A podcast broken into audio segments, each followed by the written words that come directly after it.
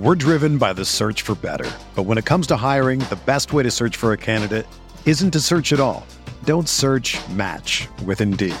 Indeed is your matching and hiring platform with over 350 million global monthly visitors, according to Indeed data, and a matching engine that helps you find quality candidates fast. Ditch the busy work. Use Indeed for scheduling, screening, and messaging so you can connect with candidates faster. Leveraging over 140 million qualifications and preferences every day, Indeed's matching engine is constantly learning from your preferences, so the more you use Indeed, the better it gets. Join more than 3.5 million businesses worldwide that use Indeed to hire great talent fast. And listeners of this show will get a $75 sponsored job credit to get your jobs more visibility at Indeed.com slash BlueWire. Just go to Indeed.com slash BlueWire right now and support our show by saying that you heard about Indeed on this podcast. That's Indeed.com slash BlueWire. Terms and conditions apply. Need to hire? You need Indeed. The baseball season is go, go, go. It's nonstop, relentless for every night, six straight months, and then hopefully another month in October. You also have work, friends, family, and a million other things going on. That's when you reach for a Coors Light. It's made to chill. There's only one beer out there that's literally made to chill, and that's Coors Light. I mean, the mountains on the bottles and cans even turn blue when your beer is cold. Is there anything better than opening up your refrigerator after a long day, seeing that icy cold Coors Light can or bottle in your fridge? The answer is no. There's nothing better. That's why when it's time to chill, you choose Coors Light. It's mountain cold refreshment made to chill. Coors Light is the one I choose when I need to unwind. So that's why when you want to hit reset, reach for a beer that's made to chill. Get Coors Light in the new look delivered straight to your door with Drizly or Instacart. Coors Brewing Company, Golden, Colorado. And as always, celebrate.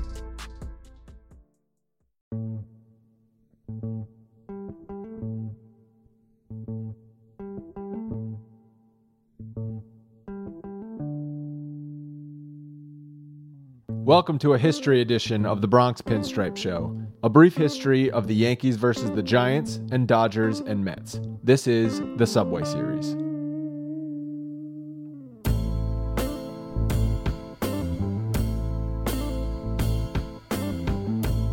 Today we are brought to you by betonline.ag. With no sports going on, you may think there's nothing to bet on, but you would be wrong. BetOnline has hundreds of events, games, and props to wager on. From their online casino to poker and blackjack, they're bringing Vegas to you.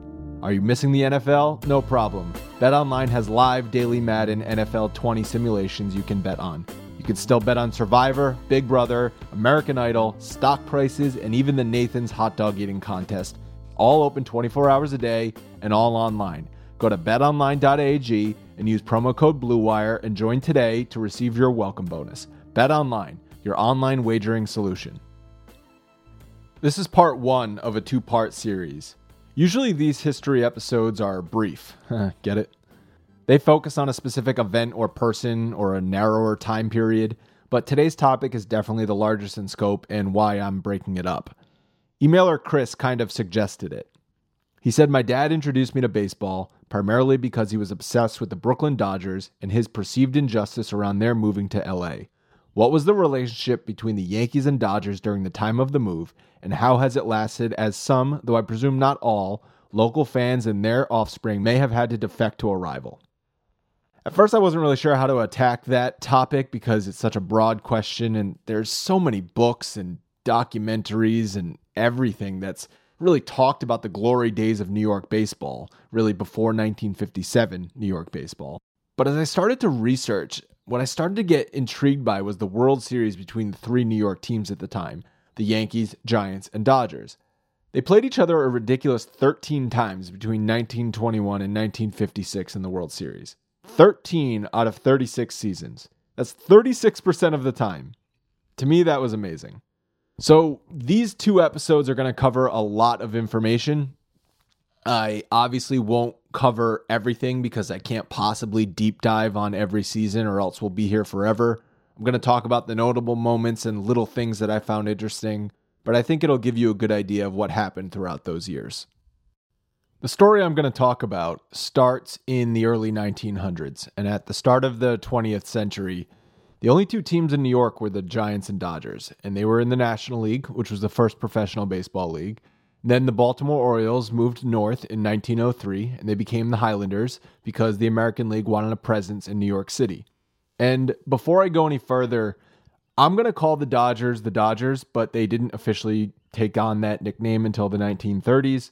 At any given time, they were called the Atlantics, the Bridegrooms, the Grooms, the Superbas, the Robins, the Trolley Dodgers. But for the sake of this episode and for the sake of simplicity, I'm just going to stick with calling them the Dodgers.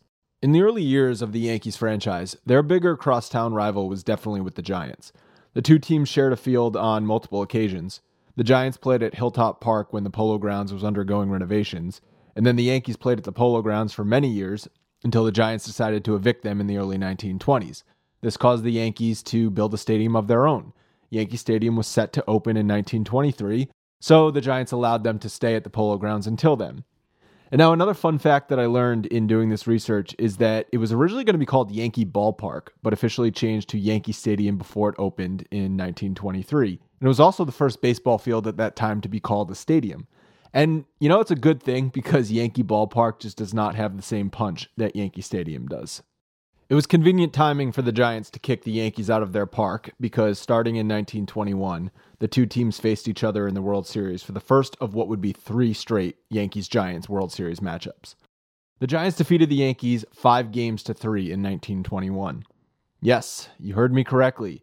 The World Series was best of nine from 1919 through 1921. You might remember from the first history episode that I did on MLB shortened seasons that the 1918 and 19 seasons were shortened due to World War I. So perhaps adding games to the World Series was a way to recoup some lost revenue. I don't know. I'm just speculating on that. I could not confirm that. But it did change back after just three years. Why? First of all, fans had negative thoughts towards baseball in general because of the 1919 Black Sox scandal. But more importantly, attendance dropped by the end of the 1921 series. Commissioner at the time, Kenesaw Mountain Landis, was interested in shortening the series to make it more appealing to the public, but the National League president disagreed with this decision, saying the all New York series was certain to be the exception. He went on to say, There's no denying that the New York series did get a bit tiresome. Possibly it was because all the games were played in one city. The fact that the attendance fell off about 10,000 for the eighth game made it seem that the public had more than had its fill. It's ironic that he thought the All New York Series would be the exception because there was a repeat of that World Series the next two years and many over the next 35 years. The next year, the 22 series was lopsided in the Giants' favor, but it did feature a Game 2 tie. Umpires called the game after the 10th inning due to darkness, even though various newspapers at the time stated there was between 34 and 43 minutes of good playing light still available. Fans threw bottles and seat cushions on the field in protest. And I actually looked this up. Sunset on October 5th, 1922 in New York was at 5:33 p.m. Even though the game went 10 innings, it took 2 hours and 40 minutes, which means it's safe to say that the start time was 3 p.m. Now, games routinely took 2 hours or less back then, but I still find it pretty risky that you're going to start a World Series game at 3 when it gets dark at 5:30. I mean, start the thing at 2 in the afternoon or 2:30 for God's sake. The next year though, the Yankees finally broke through defeating their former landlord in six games for their first ever championship. There was no World Series MVP awarded at the time, but if there had been, it probably would have gone to Babe Ruth, who hit 368 with three home runs, or it would have gone to Bullet Joe Bush, who, yes, has an awesome baseball nickname, but also allowed two runs in 16 and a third innings pitched. So, does that make those World Series the first ever Subway Series? Yes, but not officially. It's probably obvious, but the reason they're called Subway Series is because by 1923, when there were three ballparks in New York, the subway became the most efficient form of public transportation to travel between them. You had the Polo Grounds in Upper Manhattan, Yankee Stadium in the Bronx, and Ebbets Field in Brooklyn. I'm sure you've seen that classic aerial shot of the Polo Grounds and Yankee Stadium, the black and white picture, where it looks so close. And yes, you could actually walk to it. It took about 20 minutes over the Macombs Dam Bridge. In those first two World Series between the Giants and Yankees, every game was played at the Polo Grounds because they shared a stadium, but the 23 series was the first New York World Series played in separate stadiums. There's no evidence of the phrase Subway Series ever being used in those early 20s matchups. First two were nicknamed the Battle of Coogan's Bluff. Coogan's Bluff is a promontory, which is just a fancy word for a hill, I learned, at the site of the Polo Grounds. There's a picture I saw of fans standing on a hill watching a 1908 baseball game at the Polo Grounds. This was before the stands were expanded and the field was enclosed, but you could stand on the hill and see the action going on. The 1923 series was dubbed the All New York World Series by the media. Not the most clever of nicknames. Another note about the All New York series was that there was no off days because no travel was required, so oftentimes games would be played on consecutive days as long as the weather allowed for it. That definitely had an impact on pitching, I would imagine, although guys would pitch an ungodly amount of innings anyway, so maybe it didn't matter. But after the 1923 series, there would not be another one, not be another New York World Series for 12 years. And by that time, the phrase Subway Series was widely used. The first evidence of Subway Series being used to describe the World Series between the Yankees and one of the New York NL clubs was in 1927. The St. Louis Star published this on October 3rd. Had the Giants come through in the National, interest in the series would be great only in the East, where Subway Series between the two Manhattan teams are convenient, if nothing else. The 1927 Murderers Row Yankees won the American League by a wide margin, but the Giants lost a close NL race to Pittsburgh, who the Yankees ended up steamrolling in the World Series. Then, a year later, multiple papers published the phrase Subway Series in anticipation of another Yankees Giants matchup, but again, it would not happen. Another nickname that multiple papers around the country printed was the Nickel World Series or the 5 Cent World Series, because that was the subway fare from 1904 to 1948. The Evansville Press in Illinois wrote Speculation over another Nickel World Series concerns not whether the Giants will be able to beat the Cardinals, but whether the Yankees will be able to stave off the Athletics. Found it interesting that the word another was used because perhaps they were referring to the 1921 to 23 Yankees Giants matchups. Obviously, the Yankees never played either the Giants or Dodgers in the regular season back then, but when the two NL teams faced off in those regular season series, they were not referred to as Subway Series, so it specifically meant the World Series. A New York Times article from July 4th, 1934, talked about the All Star game at the Polo Grounds being a tease for a potential Subway Series that fall between the Yankees and Giants. Neither team ended up making the series, but in 1936, they would meet again. The Yankees even the lifetime score between their rivals, beating the Giants in the 1936 World Series. It was notable for a couple reasons. One, it was the first World Series the Yankees appeared in without Babe Ruth. Two, it was Joe DiMaggio's rookie season. And three, it was the start of four consecutive Yankees championships through the 1939 season, the first two coming against the Giants, which gave the Yankees a 3 2 lifetime series advantage to that point. In 1937, the Yankees played flawlessly, winning the championship in five games and becoming the first team in history to not commit an error in World Series play. Yankee Stadium with 60,000 fans for the opening game of the 1937 World Series between the Yankees, heavy-hitting champions of the American League, and the New York Giants, National League pennant winners. Judge Landis, baseball czar, is on hand for the classic. And here's a visitor from California, former President Herbert Hoover. Babe Ruth, without whom no World Series would be complete, is right on deck as the starting pitchers, Carl Hubbell of the Giants on left and Lefty Gomez of the Yankees shake hands. In the eighth, Tony Lazzeri, veteran infielder, gets hold of one. It's a long one into left field. Manager McCarthy waves Tony on as the ball goes into the left field stands for the first home run of the series. And it's the eighth Yankee run as Tony circles the bases. A fitting climax to a brilliant Yankee victory in baseball's biggest show. Man, I love those old timey clips. Doesn't that just warm your heart? And that would be the last time the Giants and Yankees played in the Fall Classic until 1951. But finally, in the 1940s, dem bums from Brooklyn started to show up. So honestly, I did not realize the Yankees and Giants had that much history in the World Series before the 1940s, because Yankees Dodgers really takes over from here on out. And in the 40s and 50s, it has more notoriety because of their star power. In the years we just covered, the Yankees obviously had star power. But the early 20s Giants did not have many names you're going to recognize. Unless you're really deep into that era of baseball history, the name you're probably going to recognize most is Casey Stengel, but he was like the Giants' 10th best player on those teams, and the only reason we know him is because he's a Hall of Fame manager for the Yankees. The 36 37 Giant squad had similar problems. Mel Ott was their most recognizable player. Meanwhile, the Yankees teams had Babe Ruth, Lou Gehrig, Joe DiMaggio, Bill Dickey, Lefty Gomez, Red Ruffing, the list goes on. Maybe I'm biased because I'm a Yankees fan, but I look at the Dodgers names and see names like Pee Wee Reese, Roy Campanella, Duke Snider, and of course, Jackie Robinson. All of those names are immediately recognizable as baseball superstars from that era. The first time the Yankees and Dodgers played in the World Series was 1941.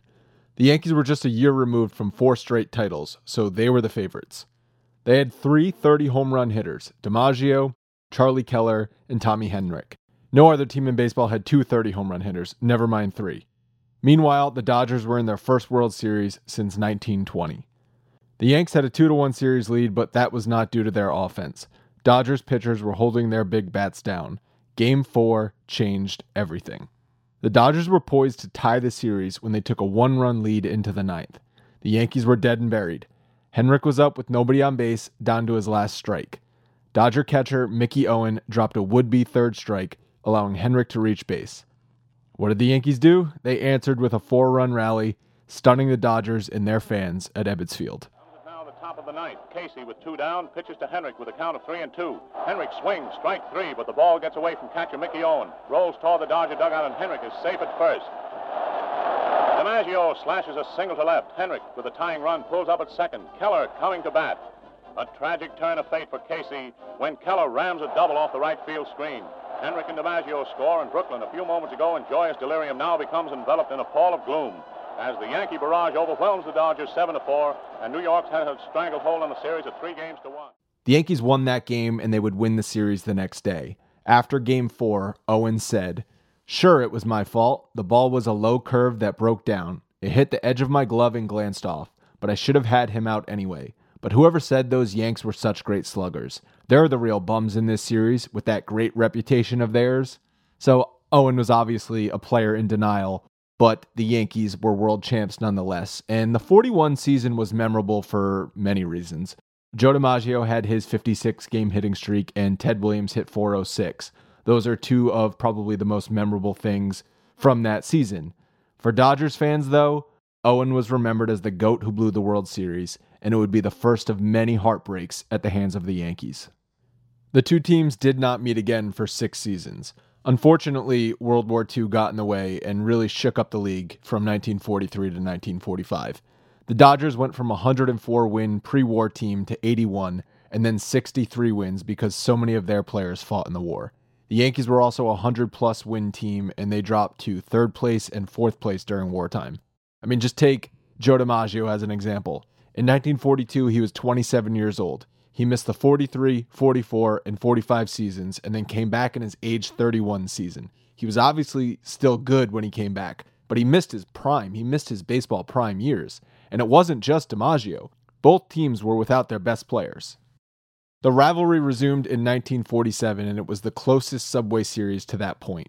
It went seven games, and two Yankees you're probably not familiar with stood out in victory.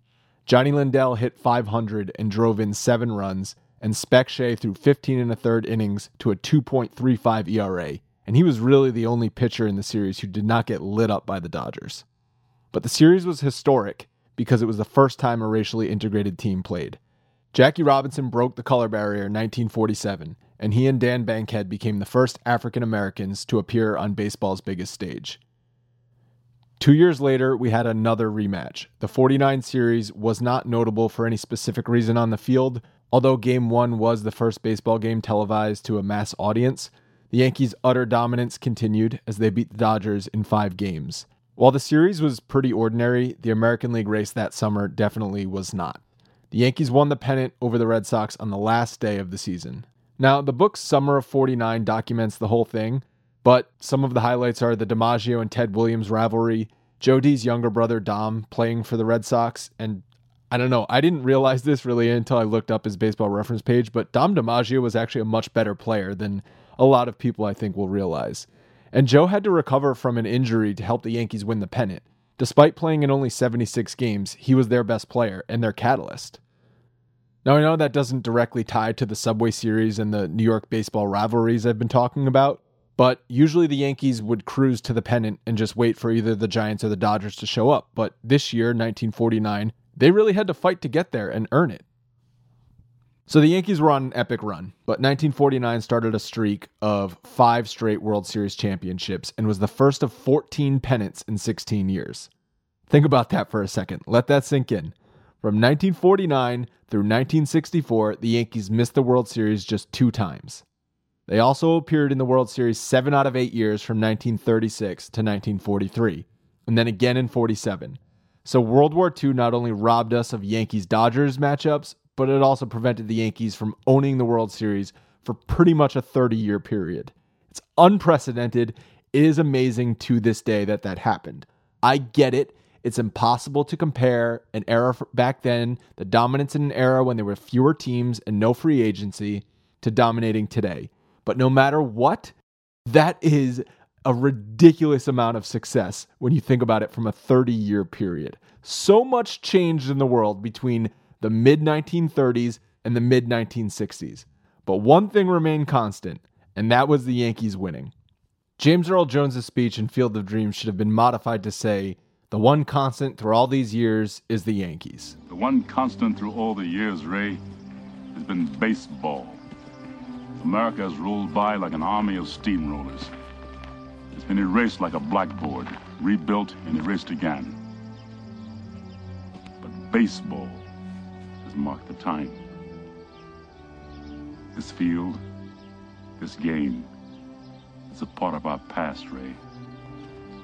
It reminds us of all that once was good, and it could be again. But just taking a step back from the Yankees bubble that we all live in, New York was undoubtedly the center of the baseball world at this point.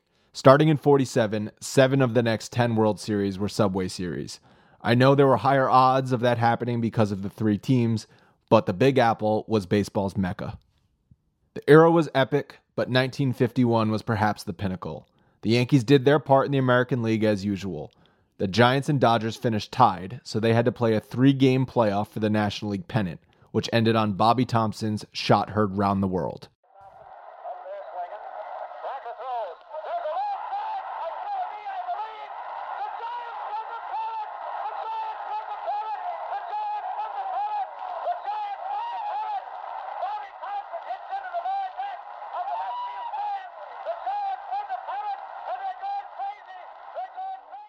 As we were reminded this offseason thanks to the Astros cheating scandal, the Giants had a spy in center field stealing signs with a telescope, which were relayed to hitters, possibly helping Thomson hit that ninth inning go ahead homer. But it's still one of the most famous in baseball history. That World Series, won by the Yankees, had some notable firsts and lasts. It was the last Subway Series the Giants would appear in. It was also the last for DiMaggio, who retired after the World Series, but it was the first for rookies Mickey Mantle and Willie Mays, Mantle unfortunately shredded his knee in Game 2 when DiMaggio called him off for a fly ball. It was also the first World Series for Bob Sheppard, who ended up announcing five more Subway Series at Yankee Stadium in his lifetime. Throughout the 50s, two of the best and most popular players in the city, and really in the entire sport, were Mickey Mantle and Willie Mays. By the end of 1956, they would each earn an MVP award. Mantle smashed 173 homers and Mays 152 over those years. Now, one thing I did learn from doing this is that Willie Mays missed the 53 season because he was drafted into military service. That's why probably his home run total is a little bit lower than Mickey's. The two were billed as arch rivals, but never again met in the World Series as crosstown opponents. The next time they'd play each other for the championship was in 1962, but by that time the Giants were in San Francisco. By the end of their careers, they would each develop vastly different postseason reputations. Mantle is seen as a playoff legend. His 18 World Series home runs are a record. Meanwhile, Mays, who had far fewer postseason chances, hit just one home run, and that didn't come until 1971 when he was 40 years old. Perhaps their most famous rivalry came on the Home Run Derby TV show, which debuted in 1960. Mantle versus Mays was the first episode. From the wonderful world of sports, we bring you Home Run Derby where each week the leading home run hitters of the major leagues will compete in a home run hitting contest. You'll meet such stars as Duke Snider, Eddie Mathews, Rocky Colavito, Mickey Mantle, Harmon Killebrew, Jim Lemon, Willie Mays, Jackie Jensen, and many others. Hi there, everybody. I'm Mark Scott saying, Welcome to Home Run Derby. This week we have two of the greatest stars in all of baseball that fence busting switch hitter, Mickey Mantle, and the wondrous Say Hey Kid, Willie Mays. Let's meet them, shall we? Well, Mickey, come on in. Welcome to Home Run Derby. Thank you, Mark. How are you going to hit today? I'm going to hit right-handed today, Mark. Is that your best power? Well, most all of my real long home runs have been from the right-hand side of the plate. Well, that settles that. Willie, come on in. Welcome to Home Run Derby. Thank you, Mark. Willie, uh, you can only hit one way. You're right-handed. Uh, will it make any difference whether the pitcher is right-handed or left-handed? No, it doesn't, Mark. Uh, when I'm hitting good, I hit practically anybody, righty or lefty. Well, that just proves that they're great ball players. As their reputations would indicate, Mickey Mantle ended up winning that home run derby with a late inning comeback, 9 to 8. And that's where I'll leave this episode off, right smack in the middle of 1950s baseball. On next week's show, we'll talk about some epic World Series matchups between the Dodgers and Yankees, with two of the most memorable World Series moments in baseball history, as well as both the Dodgers and Giants unfortunately leaving town for California and why they did that and what happened to New York baseball after that event happened. And of course, we'll talk about the Mets being established and the relationship that the Yankees have had with them over the years, all the way up to the Subway Series in 2000 and today. So, until next week, thanks for listening.